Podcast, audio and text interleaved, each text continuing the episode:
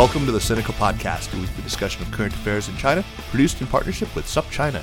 Subscribe to SupChina's daily access newsletter to keep on top of all the latest news from China from hundreds of different news sources, or check out all the original writing on our site at supchina.com. We've got reported stories, we've got editorials, regular columns, and a growing library, of course, of podcasts. We cover everything from China's fraught foreign relations to its ingenious entrepreneurs, from the ongoing repression of Uyghurs and other Muslim people in China's Xinjiang region to the tectonic shifts underway as China rolls out what we are calling the Red New Deal. It's a feast of business, political, and cultural news about a nation that is reshaping the world. We cover China with neither fear nor favor. I'm Kaiser Kuo, coming to you from Chapel Hill, North Carolina. The China Initiative is something we've talked about quite a bit on this program. In a nutshell, it was a Department of Justice initiative launched in November of 2018 during the tenure of Jeff Sessions, who was, of course, Trump's first Attorney General. Ostensibly, it was meant to target industrial espionage, theft of commercial IP, with a nexus to China, individuals who are some way connected to China. But the program came under fire uh, from many civil society groups, from administrators at research universities and institutes, from academics, from legal professionals, as well as from many others who were concerned with the FBI's overreach and especially with racial or ethnic profiling. If you are interested in reviewing the basics of the China Initiative, I suggest you go back and listen to a show we put out in March, uh, March 21st, where I spoke to Margaret Lewis, Maggie Lewis of Seton Hall University, a China focused professor of law who's been at the forefront of the fight against this deeply problematic program. But I'm sure many of our listeners are aware of the cases of MIT professor Chen Gang, for example, or of Anming Hu, the University of Texas Knoxville professor who was the first academic defendant charged in the China Initiative to actually have gone to trial. And we all saw how that went. The first trial ended in a mistrial, and when he was tried again, he was acquitted, and the prosecution's case was pilloried, uh, including by the judge in the trial, for its reliance on false evidence, for warrantless seizures of documents, and more. Today on Sinica, I am delighted to be joined by two members of a three person team of investigative reporters who published a scathing indictment of the China Initiative in the MIT Technology Review. They drew on DOJ's own published announcements on cases, on extensive court records, and on numerous interviews, including with individuals still involved in or formerly involved with the China Initiative. Eileen Guo, Jess Aloe, and Karen Hao wrote the report, and though Karen is traveling currently in Latin America, and unable to join, I am very pleased to welcome the other two reporters, Eileen Guo and Jess Aloe. Very warm welcome to both of you. Thank you for having me. Thank you so much. We're happy to be here. Fantastic. Let's start with uh, about the genesis of the report. Um, maybe you could tell me what it was that, that that made you decide that you needed to write this and needed to look into what was happening. What kicked it off for you? Yeah, absolutely. Um, so I've been following some of the prosecutions and investigations that haven't turned into prosecutions for about three years now, since 2019, when hmm. the NIH cases first came to light in, in Houston. So these were cancer researchers at MD Anderson that were being investigated um, and in a couple of cases terminated in a couple of cases resigned and, and they were being accused of all sorts of things um, from you know sharing uh, research that was meant to be peer reviewed with um, folks in china to not disclosing their their ties to China. And as the years went on and these investigations went on and then they turned into criminal cases, there was just such a lack of information that was being put mm-hmm. out by the Department of Justice and by the FBI. And at the same time, this growing fear about what exactly was happening. Um, lots of you know concerns, as you've mentioned, about racial profiling in particular. And so we wanted to take a look at this initiative and, and look at it from a data based perspective, which to date mm-hmm, had not mm-hmm. yet been done.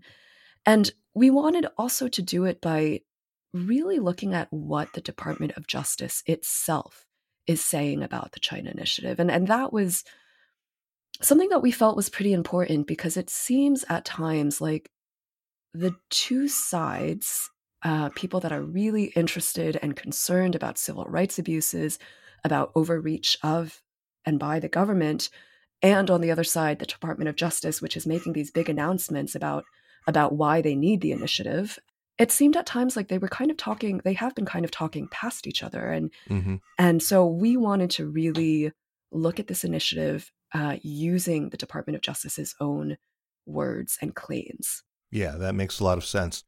Uh, so, with these team investigative reports, there's always kind of a heist movie ensemble. You have to put together this the safecracker and the explosives expert and the getaway driver, the tech genius. What was the division of labor here, Jess? I, I think you were the data expert, right? Yeah, um, I, I kind of came in because I've had experience looking through DOJ and legal documents and trying to build, uh, you know, sort of comprehensive narratives. Um, and so I was the one who went through every single statement the DOJ made and tried and tried to create a actual database. Um, and that was where we started to see some of the nebulousness kind of really play out in mm. a really concrete way. So let's talk about what that data is that you looked at. So you talked about court cases and uh, its statements, and there were also the things that they'd publicly put on their website about the cases, right? Right. So we started with the DOJ had a site, a website on their on their homepage called the the China Initiative, information about the China Initiative. Mm-hmm. They had linked to you know quite a few dozens of press releases. Right. Some right. of these press releases were about sentencing.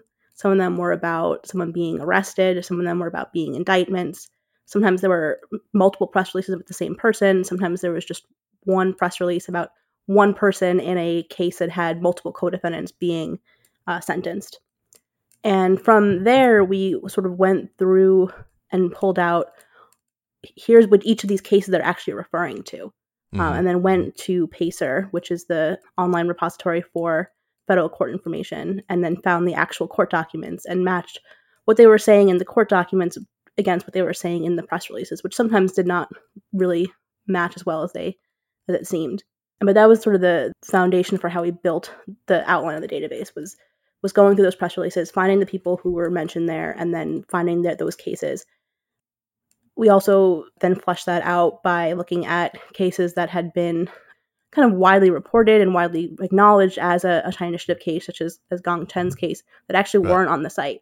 Um, oh, that one wasn't actually on the site. That's no, or that had been removed. Uh-huh. And that's that was the second level of where the cases that they, we know they're missing. Um, oh, right, right, right, right. Well, we knew that, that you know some case it wasn't a, necessarily a complete accounting because, as we said, Gang Chen's case was not there.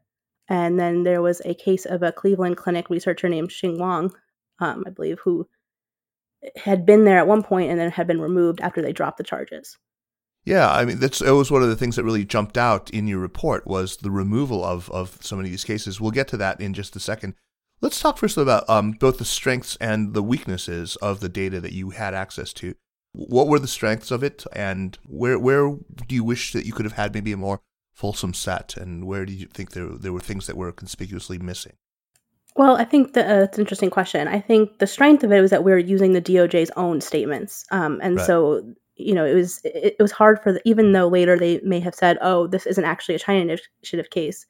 They had once called it a China initiative case, and so they, it's right. hard for them to refute that. And I think that was one of the biggest strengths of it.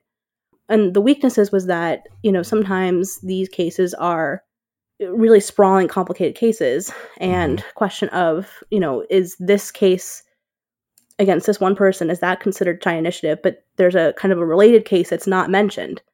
Do we consider that a, a China initiative case? And so there were some questions we had to talk about. And then, you know, the, the fact is that it was not a, com- we, we knew it wasn't comprehensive. And so, you know, when we went to say, try to make some, you know, some, get insights from it, we had to really grapple with the fact that this was not a comprehensive database, that there, there had been, uh, you know, cases that had been left out and that there may be cases that we didn't know about at the time that we had to account for that. This this points to a problem not with you guys and your methodology, but with the way that these cases were defined or not defined in the first place. And and that's one of the things that is right up top in your report, which I thought was just absolutely fascinating, is that the China Initiative, the Department of Justice, does not define what the China Initiative actually is. And when you've tried to pin them down on it, they haven't been able to to really give you a, good answer.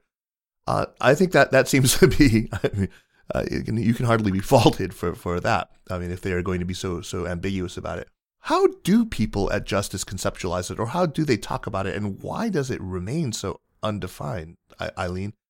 That's a really great question, um, and we got very different answers from you know various folks that we spoke to. The answer that we seem to get as we were reporting this out is that it's really changed over time. You know, right. when the Department of Justice first launched this initiative in November 2018, they came out with an announcement by Jeff Sessions. They presented like 10 priority areas of the China Initiative. It was economic espionage, it was foreign influence, it was um, the thing that was actually interesting about academic cases and, and research security was it wasn't even necessarily that they were supposed to go after research security. It was that they were supposed to come up with a plan to go after it. You know, so when we're saying what does the DOJ think about the China initiative, there's that initial priorities that they set out, and then there's um, how it's really shifted during the three years that it's it's been in place, and it's how how people are talking about it now are is quite different. I think because of both the the criticism um, that different parties have have brought forth, including us, uh, through this story, but also their own knowledge, perhaps, and awareness mm-hmm, of what mm-hmm. it is and is not doing, uh, and how it is and is not achieving the original goals, which was at its core supposed to be about American intellectual property and and protecting against national security threats. Right. Jess, you guys note that only about a quarter of people and institutions that were charged under the China Initiative actually have been convicted, which is in very stark contrast to the percentage of convictions from 97 to 2016. I looked this up which was 91% in the case of espionage, uh, and just as high for federal white collar crime cases, which is about you know 90%, according to this piece in the LA Times. What does this tell you? I mean, why the low uh, rate of conviction? This was something that I, we found actually very interesting um, when we started to look through the data. Was how how few cases actually had ended in conviction, and some of this is because some of these cases are, are ongoing. But a big percentage of the ongoing cases are actually have never really um, proceeded. You know, they, they get indicted, they get unsealed, and then they just never move on from that. And that's mostly because these defendants are not in the United States um, or are not somehow not uh, available for, for prosecution. You need to, um, in the American courtroom, you have to actually come in and be arraigned. Um, you can't right. be tried in absentia except in some, you know, very rare circumstances. Uh, and so that was something that, you know, I mean, there's there's discussion among experts about you know what what does it actually mean to indict someone who you really have very little expectation of prosecuting right that this this was really ending in in in, in very few in very few convictions even in cases where you know even in, in, in some pretty significant cases i mean you know we had a they talked about hacking and, and chinese uh, state sponsored hacking which is probably one of the clearest examples of cases that that do fall under the under the doj's uh, um, remit. Yeah, remit. Sure. Yeah. I mean, you know, no one is saying that the DOJ should not be looking at the people who are behind the Equifax data breach, for example, which is one of the cases. Right. But th- they're not. That these are. It's very unlikely that they'll ever be prosecuted. They'll ever see the inside of an American courtroom. Right. Right. The other thing that I want to add there, though, is. Uh, you know, we, we spoke to Andrew Lelling, uh, who was the former prosecutor in, in the District of Massachusetts. Mm-hmm. Um, and we spoke to him after our first story published, and he his overall view is still that the research integrity cases are successful for the government, which is really interesting, right? Um, so he so again, this kind of goes to like the different sides that disagree about whether or not these cases are successful, we're, we're kind of talking in, in different terms. And so for him, he's saying that these are still, still successful, even if they don't win in trial. But when someone pleads guilty, which is happening a lot, in research integrity cases. So, academics that maybe were first being investigated for uh, passing information along to the Chinese government or Chinese entities, or however it's being defined, um, end up, you know, pleading guilty to tax fraud or right. to false statements. Like for him, that is still a win. So I, I think that's that's something worth mentioning. I say, you know, there is there are quite you know quite a few professors who have, have pleaded guilty um, but I think the you know majority of these cases are I don't say majority, but a good chunk of the most high profile cases are still pending, and so we'll see what will happen. Um, Charles Lieber, the Harvard professor, who's probably one of the most high profile cases, is set to go to trial this week. Um, this week, yeah, yeah, we'll all be watching that. I mean, so just just to back up a little bit, you know, your your one of these. This is one of the big findings of your report is that the DOJ has is is really markedly shifted its emphasis. I think it's fair to say that it's watered it down from a focus initially on these commercial espionage cases to these research integrity cases, to failure to disclose sources of funding, uh, allegations of double dipping, affiliation with uh, Thousand Talents or other Chinese state-led initiatives uh, for uh, recruiting talent, that sort of thing. I mean, I've heard enough people trying to defend the China initiative who always ask that what what's wrong with the DOJ going after these research integrity issues? I mean, I, I feel personally like that's kind of using a sledgehammer to go after a fly. I mean, it's kind of uh, th- these aren't these are maybe things that are better handled at the university administration level. Uh, but hey, what do I know? So what what's what does the DOJ say to that? I mean, when you when as you doubtless have brought that that that idea up with them.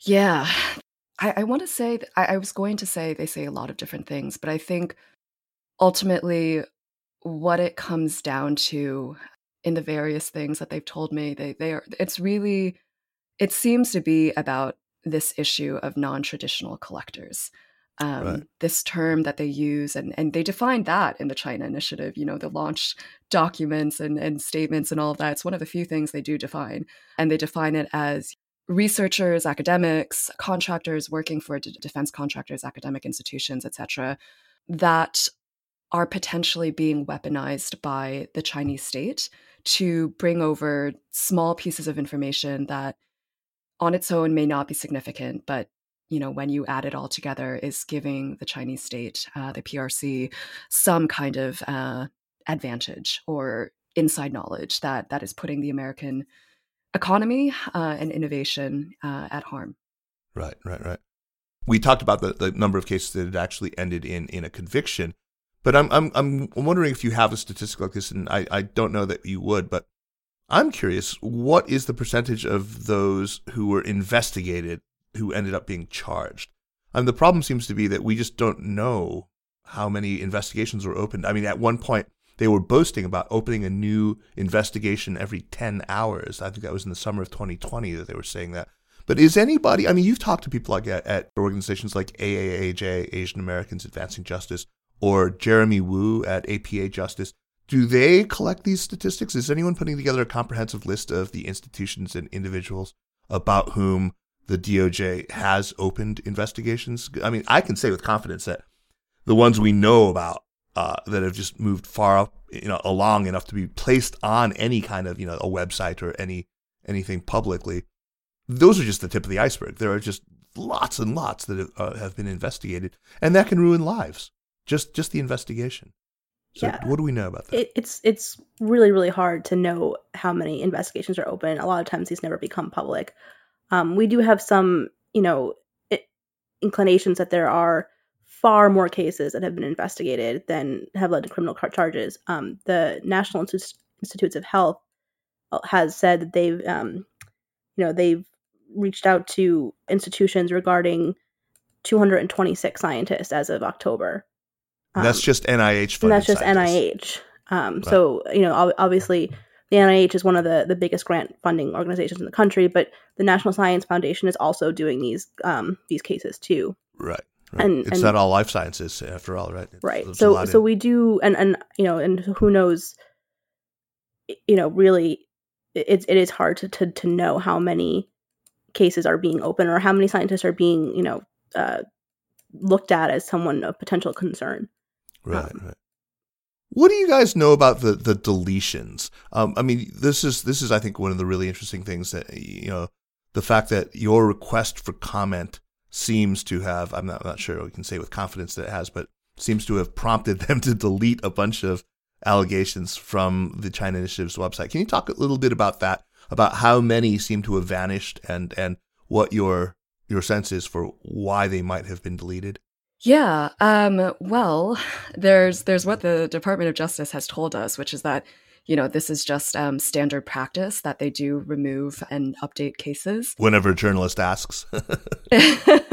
when whenever uh, it makes sense to remove a case from their website is what they said. Okay. But you know when we actually looked at the before and the after, and we have a video in, in one of our stories that that highlights just how much was removed. What we found was that it was 17 cases that totaled 39 defendants that they had removed from its website, and then two cases with five new defendants. But it, it wasn't just this that was uh, added or removed. They also updated the cases with sentencing and trial information, which, which is great, but not something that they were doing beforehand. And I think we can say with yeah, we're we're fairly confident in saying that they did make these removals and uh, updates and all of that um, in response to our questions, both the official uh, questions that we sent over to the DOJ spokesperson, um, as well as conversations that we had with some unnamed individuals that were formerly at the Justice Department. I actually had a call with one former senior executive at DOJ in which we went over one of the cases, you know, on the phone. We were very perplexed that there was a man that had been convicted of financing a turtle smuggling ring um, from New York to Hong Kong. And obviously, endangered animal smuggling is bad. no question right. about that, right? But if we go back to the to the goals and the priorities that the justice department set out when they started this program like that's not on the list? that does not fit into intellectual property or foreign influence or any of these things. And so we had a conversation where this senior official you know read through uh, the case the the press release that was on the site with me on the phone and was trying to figure out why it was that this was on there. And he said it was a mistake and said that he was going to email someone at the Justice Department um, and was sending that email as we were on the phone. So I, I f- and this was about a week before we sent the official um, request for comment. Should put that in the story. That's great. I do want to add too that you know some of the cases that were removed weren't just turtle smuggling cases. You know, one of the cases they removed was, as you, you mentioned before, An Ming Hu. Um, oh wow! So you know, and they because they said, oh well, I guess it's not in our interest of justice anymore to keep publicizing his case. That was a very public case he has been widely reported as being part of the China Initiative. Yeah. So you know you can say that they are taking it, and they, did, and they didn't remove the press releases from the internet. They just removed it from the China Initiative website, and on in the press release it still says, you know, he's as of December second uh, that he's this case is part of the China Initiative. So I think there's you know that's that's something that is worth pointing out that some of the, the cases they removed are cases that did not work out well for them. Yeah. Let, us talk about Anming Hu. Um, there was so much egg on the FBI's face after that blew up so spectacularly.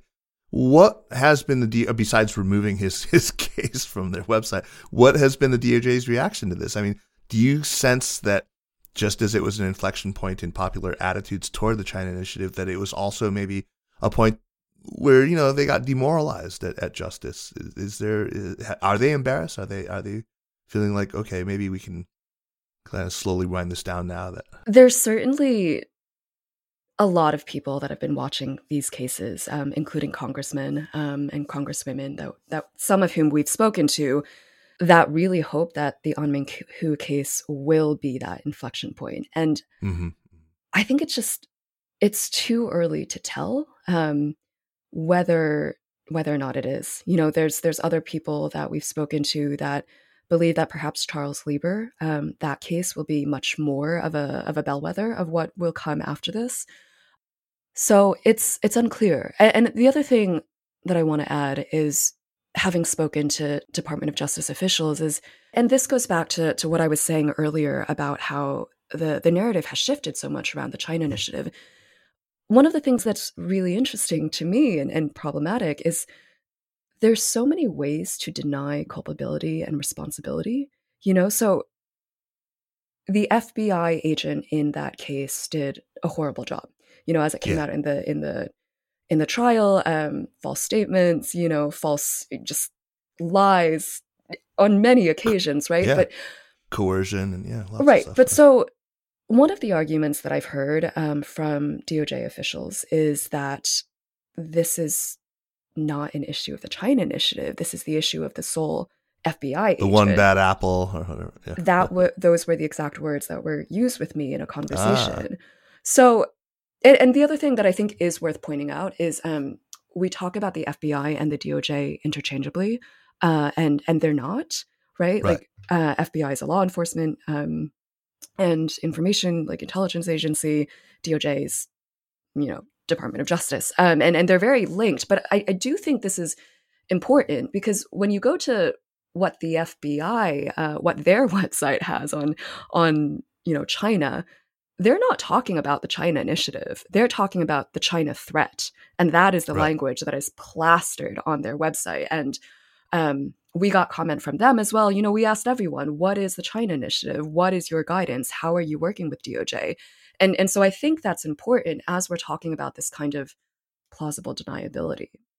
Yeah, no, that's that's scary because you know Christopher Wray, of course, infamously talked about how China represents a whole of society threat that needs to be met with a whole of society response. Uh, exactly. You know, yeah. at least, hey, you know, they're not doing these press events where they're boasting about you know opening a new uh, investigation every X number of hours. But uh, I'm I'm curious who in the administration right now. I don't. I'm not seeing anyone outside of justice coming out and defending this thing anymore. There's nobody else in the administration. Something that you know is, is worth pointing out um, is that we're in a you know th- this past year has been a transition period for our government. Um, we have a new administration. The uh, assistant attorney general for national security, who sort of at the center of a lot of these cases, John Demers, left um, under some scandal uh, last June or July. Yeah, June. It was um, June. And the new his replacement was only just confirmed a few weeks ago. Um, right. The U.S. attorneys who are uh, doing these cases in the in the field are, are still being confirmed. I mean, the one from Massachusetts just got confirmed last week after a very controversial process. Yeah, uh, you're following that pretty closely. Um, yeah. That's Rachael Rollins, right? It is, um, and she was. We can talk more about it later, but it's a very interesting confirmation process.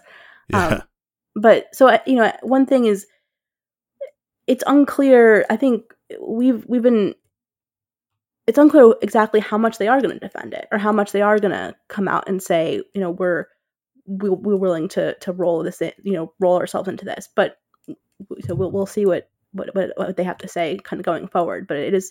Have you gotten any sense for what Merrick Garland is feeling about this? I mean, are there any discernible changes at all?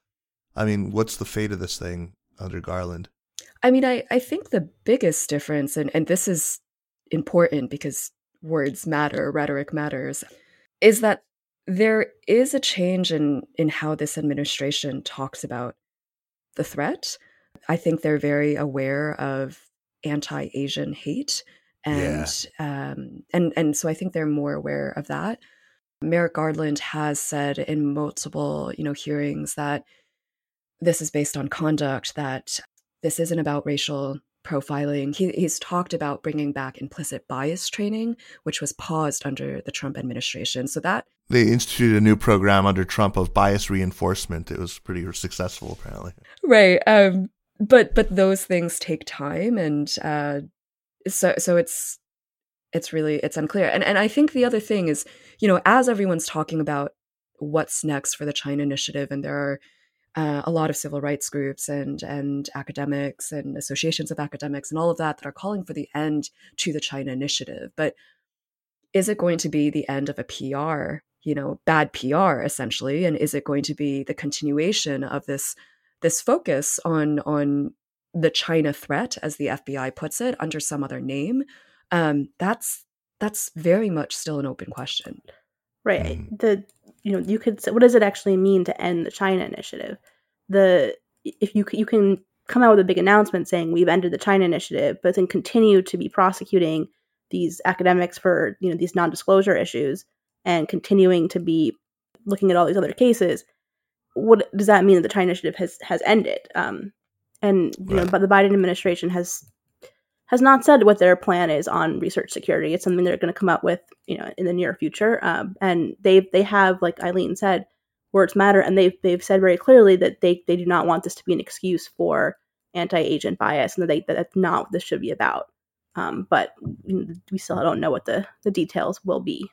Right, they can say it all they want, but I, I think that just even changing the name of it, not calling it the China Initiative, not having it be country specific, that would actually probably do a lot to, I mean, look, it, it really colors the way that a lot of people think about it. I mean, when you know that there is one specific, only one country specific program and that it is about China, that, that it really reinforces a lot of these ideas.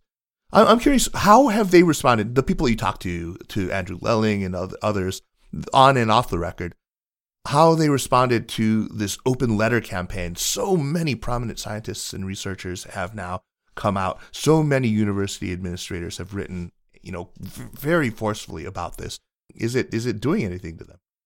Yeah, that's a that's a good question. Um I mean, Andrew Lelling has has spoken both to us and and previously to other reporters. Um, he's been quite public about how he thinks that the China Initiative did have a chilling effect. And when he was still district um, district attorney, he spoke of that as as kind of a good thing in that you know we are um, the good chilling effect. right. And and now he believes that it's gone a little bit too far. And he told us that you know the message has been sent um, if the point was to have scientists be like 150% clear on what their uh, what their affiliations are you know what they're disclosing that they have to disclose absolutely everything everywhere um, that that message has been sent and that another 23 academics don't need to be prosecuted. That was not the original message though right? I mean come on we know that that wasn't. It was supposed to be about industrial espionage. It was supposed to be about you know influence operations and all these things. And now it's it's about uh, you know non-reporting of of sources of funding. I mean which is you know i mean yeah of course we should not have that but Christ. Anyway, um, yeah, I, am I'm, I'm really I'd love to hear. I, I'm sure there's so much stuff that you can't tell me right now that you were told in confidence and didn't make it into your story. But hey, another time when. Um, what is the evidence though for ethnic profiling in the China Initiative? So you guys looked at a lot of data. If you had to sort of, show, aha, here, this this is a strong piece of evidence that su- suggests that indeed there was racial or ethnic profiling. For example, I think you, you, you put out a number. I mean, it's a very high number of the, the percentage of people of ethnic Chinese background. Something I think to make sure you know we're clear about is that it's it's very hard to prove racial profiling with of numbers course. because it's about intent and you know but what you, what you can show is this is there's no question that this was disproportionately impacting people of Chinese descent that they were the most of the people who were caught up in this were of Chinese descent. Um, I think the number was at, 130, 130 yeah. of 148 individuals. That's uh, 90%. Nearly 90%. Specifically, yeah, yeah, like if we want to get exact, it's 88%, but nearly okay. 90% is pretty problematic. I'd say. But of course, you know, people are going to point to Charles Lieber and they're going to say, this is like, you know, the one white guy who got shot by a cop that proves that the cops aren't targeting, you know, black men, right? This it's just that's what's going to happen. It's really unfortunate. Christ. Yeah, so yeah, that that's that's a pretty goddamn strong piece of evidence. You know, I mean, something that we've talked about a little bit, Eileen. Even even were it not for the explicitly named China initiative, this singling out of people with a China nexus is something that's been going on for a long time. I mean, we're all familiar with the Wen Ho Lee case, you know, the Los Alamos uh, scientist who was done on espionage charges and that they were later pled down to, you know, something like improper handling of data, uh, which amounted, I mean, I think to a, a near total exoneration, but only after completely ruining the guy's life. So it seems likely that, you know, as Jess was saying, that even if they shut this thing down, this is going to continue. Um, when when you talk to these these sources who are working on anti-AAPI hate and who are working on combating the China Initiative, people like AAJ and the Committee of 100, what have they said about that problem, about that persistent problem of anti-Asian and specifically anti-Chinese bias? Yeah, I'll, I'll get to that in one moment. I think it is important to note, though, that that nexus to China, that is another one of these undefined terms. Uh, yeah. It is not legally defined, and it is not, uh, at least according to the sources that I spoke to, there is no definition of nexus to China. So that is incredibly wow. problematic.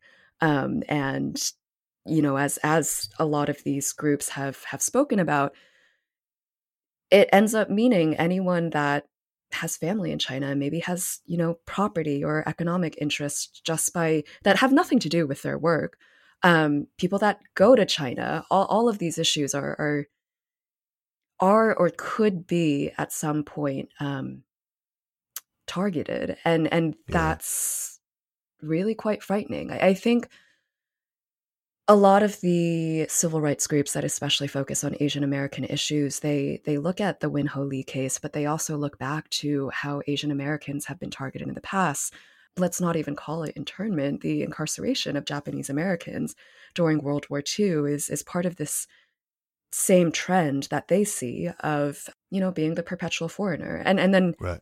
moving in the other direction historically moving forward, um I think there is this really legitimate uh, fear that racial profiling is something that this country is going to be grappling with for a long time and it's it's not going to end with the china initiative the china initiative is a really prominent uh, potential case of it um, again mm. like it's hard to say because of intent and but that's a, the legal definition um, but the ways that it's affecting you know communities uh, is is very real and very scary and and is going to likely going to continue un, unless there are more like structural changes yeah, yeah, absolutely. Speaking of structural changes, Jess, as I mentioned, you've been following the confirmation hearings of Rachael Rollins, uh, who has now finally been confirmed as district attorney for Massachusetts. It was touch and go there, right? It required, yeah. Absolutely. I mean, so it was a it ended up being a 50-50 vote in the Senate to confirm her and Kamala Harris had to come down from the White House to break the tie. Uh, and just to give you an idea of how unusual that is for a U.S. attorney, the last time they even had to do a roll call vote for a, a U.S. attorney was 1975. Wow. Was was the China initiative a factor in it though? I mean, was her vocal opposition to it at all a factor in, the, in that hearing? Not that I've seen. I mean, so the reason why Rachael Rollins kind of became, you know, like a, a so opposed by Republicans, and it was the Republicans who were opposing her, um, is that she has a reputation for uh, what's called being a progressive prosecutor she's a, a woman of color herself. Um, she is was until she was confirmed the Suffolk County DA, so she was the district attorney for Boston, basically. Right. Um, and she had a policy of what she called non-prosecution for low-level crimes. So she would mm-hmm. say, for example, drug possession. I'm not. She said, I don't think it's worth prosecuting people who are, you know, suffering from drug addiction and crimes that stem from that. Um, you know, and she had for example, she also did um, disorderly conduct, uh, trespassing, shoplifting, you know, being a minor in possession of alcohol, a standalone charge of resisting arrest. These are all crimes that she said our automatic decision is not is we're not going to prosecute them. Um, I think something people maybe who don't follow the justice system that closely don't realize is that it's a prosecutor's decision whether or not to prosecute a case a prosecutor can have as much evidence as they want and they can say no i don't we don't for whatever reason we don't want to prosecute this or we do um, and so that uh, gave her the reputation of being soft on crime um, even though she you know has quite a few other people who would say the opposite. And she is someone who cares about racial justice. Uh, that's something that she has made she has said many times that she wants this the, the justice system to become more racially fair. And so while the China initiative itself didn't come necessarily come up in her confirmation hearings that I've seen, um, it is also that true that two of the most high profile academic cases, Charles Lieber and Gang Chen, are Massachusetts district That's cases. right. Yeah, I mean there are a lot of. I hear there are a lot of universities in in, the state of Massachusetts. We have one or two. Yeah, I have heard. Yeah, that's that's fascinating. So, I mean, I, maybe the last question here. This is obviously beyond the scope of your actual reporting, but I'm really curious. Do you think that President Biden right now is facing kind of a, a dilemma here where he's caught between, on the one hand, the anger of AAPI activists who are understandably really pissed off over this surge of, you know, anti-AAPI hate that many, you know, rightly, and I certainly do, attribute in part to this vilification of Chineseness, to xenophobia to and then you know in, in the China Initiative itself, what what Maggie Lewis has, has called the criminalization of Chineseness. So that that on the one hand, and on the other, you know, the potential attacks on his right flank for being soft on China, just you know, just like like like Rachael Rollins, right? Uh, it, it reminds me a lot of the, the dilemma that I, I feel like President Biden must must be facing right now. Do you have some thoughts on that? Uh, it's it's always hard to. Um, you're always going to get a little bit of silence when you ask reporters to speculate on things they haven't reported on. Um, but we have had. I, I've have had sources that have spoken to this difficulty. Certainly, uh, it's it's. I mean, we would I, I, think the biden administration more than perhaps biden himself are aware of and concerned about the um, the concerns that uh, activists have brought up i don't know that biden himself has ever actually spoken about the china initiative um, hmm, right. but uh, but he did go to atlanta right after you know uh, right absolutely right and and those gestures to the asian american community are certainly they're they're important they they mean a lot I think something that I do feel comfortable saying is that, you know, Biden does want to, is trying to be the anti Trump in a lot of ways. Um, right. And Trump was famously not shy about leaning into some ugly Asian uh, stereotypes and ugly Asian uh, rhetoric. Yeah, absolutely. And so I think that is something that Biden will at least publicly want us to separate himself from. But you know how that plays into his actual policy towards China and the concerns that they you know they might have about you know some legitimate economic espionage and, and a- actions by the state is, is really hard to say. I, I just I was just going to add to the other side of that the administration has not been soft on China and I don't think we're in a place um, we're in a moment where he can be soft on China and, and so I think that other aspect of what you asked about is is certainly um, a concern. Yeah, that's that's uh, really disappointing, but it's it's absolutely the case. Um, you know, I mean, I think it it bears. I mean, you've, you've you've flicked at this many times, but there is actual espionage. Yeah, absolutely, there is. I mean, and I, I think there there have been some publications out there that I think have done an excellent job of of really kind of riding the line of making it uh, very clear that this stuff does happen. Uh, one book, I mean, I know that we've had her on the show before, but um, Mara Hvistendahl's book, The Scientist and the Spy, does an outstanding job of this. It, it really sort of looks at the, the facts in the case, but it also talks about FBI overreach and, and racial profiling. Uh, so if you haven't read that, uh, that's something I would recommend. Speaking of recommendations, let's get to those recommendations in a bit. But first, I mean, thank you so much to both of you. And uh, of course to Karen, too, who unfortunately couldn't join us. But congrats on this really important work. And I hope that uh, we'll put obviously links to it. Um, I know well, you know, you, you, get only a couple of MIT Technology Review pieces for free every month, but um, use them wisely. Use them on this piece. Uh, there's actually two pieces of it. Uh, there's the main story, and then there's another addendum that has disclosures, and, you know, the transparency statement, and a little more on the methodology. But you know, just read the main piece at least. Uh, it's it's fantastic work. So congrats to both of you and to Karen. Thank you so much for having us. Well, I'm not letting you off the hook yet. We got to move on to recommendations. And before we do that, a quick reminder that the Sinica podcast is powered by SupChina. If you like the work that we're doing here at Sinica, the best thing you can do is to subscribe to the SupChina Access newsletter, which brings you the most important news out of China every day. While you are at it, check out our business focused SupChina AM, which is daily and free uh, and our weekly roundup of society and culture news, SupChina Vibe, which is also free. It's written by Jiayun Feng, who's our fantastic society and culture writer. All right, on to recommendations. Eileen, why don't you kick us off? What you got for us?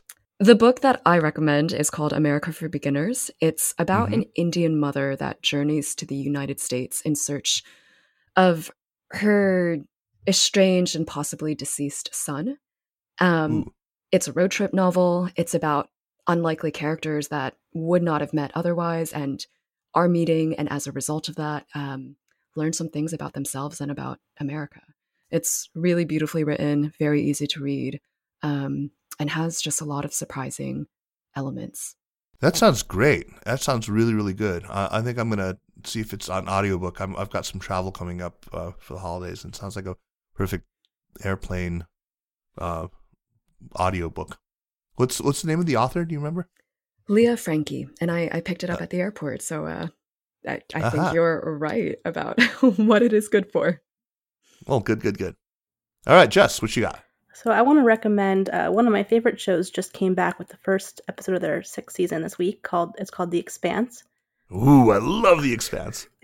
For someone who's not familiar, it's a show that's set a few hundred years in the future when humanity has colonized uh, the solar system and humanity has sort of divided into the people from Earth, people from Mars, and the people who live out in the, the belt who are physiologically different and um, don't necessarily have the same rights as people from the planets. And you know, there's a, I don't want to spoil too much because it really it kind of goes in some unexpected directions, but it's a it's a really interesting show about what a future might look like if we start to exploit the you know uh, the resources out in space the way that you know kind of looks like we might be heading. Yeah, I cannot recommend it more highly. I, I absolutely love that show. And there's a lot of fun space adventure in it too. Yeah, I mean it's just uh, this this sixth season has only put out one episode so far, but it the production value in it is noticeably better. I mean the CGI just keeps getting better to the point where it's it's like it's it's the background, right? I mean, the it, it, it just they do zero gravity and everything like that just so perfectly now that it just no longer